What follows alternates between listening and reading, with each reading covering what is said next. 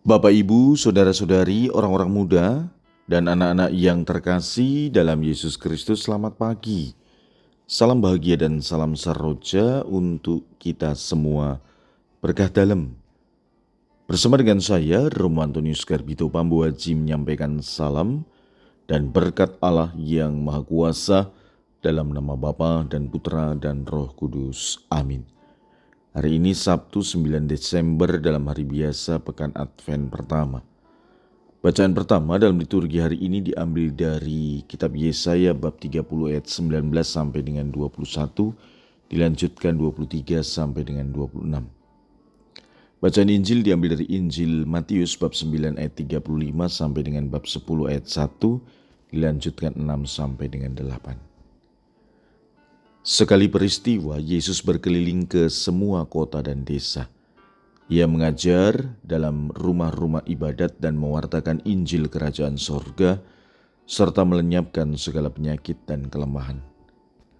Melihat orang banyak yang mengikutinya, tergeraklah hati Yesus oleh belas kasihan, karena mereka lelah dan terlantar seperti domba yang tidak bergembala. Maka Yesus berkata kepada murid-muridnya, Tuayan memang banyak, tetapi pekerjanya sedikit. Maka mintalah kepada Tuhan yang empunya tuayan, supaya ia mengirimkan pekerja-pekerja untuk tuayan itu. Lalu Yesus memanggil kedua belas muridnya dan memberi mereka kuasa untuk mengusir roh-roh jahat dan untuk melenyapkan segala penyakit dan segala kelemahan. Yesus mengutus mereka dan berpesan, Pergilah kepada domba-domba yang hilang dari umat Israel. Pergilah dan wartakanlah kerajaan sorga sudah dekat. Sembuhkanlah orang sakit, bangkitkanlah orang mati, tahirkanlah orang kusta, usirlah setan-setan. Kalian telah memperoleh dengan cuma-cuma, maka berikanlah pula dengan cuma-cuma. Demikianlah sabda Tuhan, terpujilah Kristus. Saudara-saudari yang terkasih, sabda Tuhan hari ini berbicara tentang dua hal: misi dan pewartaan. Misi berarti kita diminta untuk bergerak keluar, bergerak meninggalkan zona nyaman kita dan pergi keluar. Artinya berjalan, melakukan aktivitas, tidak tinggal diam. Sedangkan pewartaan jelas, yang namanya bermisi itu berarti menyampaikan sesuatu. Dan pewartaan itulah isinya. Kita menyampaikan banyak hal, entah tentang kebaikan, entah pengajaran, dan lain sebagainya.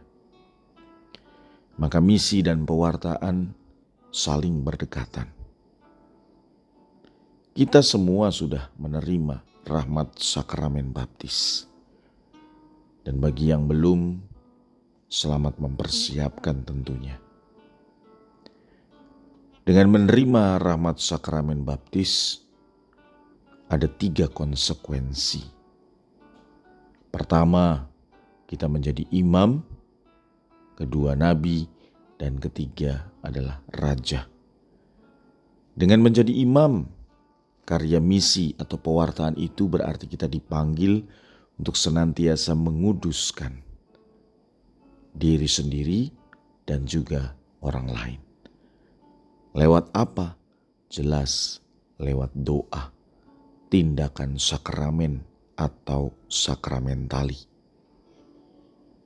Kemudian yang kedua, menjadi nabi berarti ya kita memberikan pengajaran. Bukan soal berkata-kata saja, tetapi juga mewujud nyata dalam tindakan baik kita sehari-hari. Dan yang ketiga adalah menjadi raja berarti kita dipanggil untuk menjadi pemimpin bagi diri sendiri dan bagi orang lain. Maka saudara-saudari yang terkasih, bagaimana kita bisa mewartakan dan bagaimana kita bisa keluar dari zona nyaman kita? Kita harus mengikatnya dalam doa. Marilah saudara-saudari, kita melaksanakan apa yang dipesankan oleh Tuhan hari ini. Pergilah kepada domba-domba yang hilang dari umat Israel. Pergi, wartakan, kerajaan sorga sudah dekat. Sembuhkan orang sakit, bangkitkan orang mati, tahirkan orang kusta, usirlah setan-setan. Itulah tugas kita sebagai umat beriman dan pengikut Kristus. Marilah kita berdoa. Tuhan, terima kasih Engkau mengingatkan kami untuk tetap menjadi pewarta dalam kehidupan kami dengan hidup saling melayani. Berkat Allah yang Maha Kuasa dalam nama Bapa dan Putra dan Roh Kudus. Amin.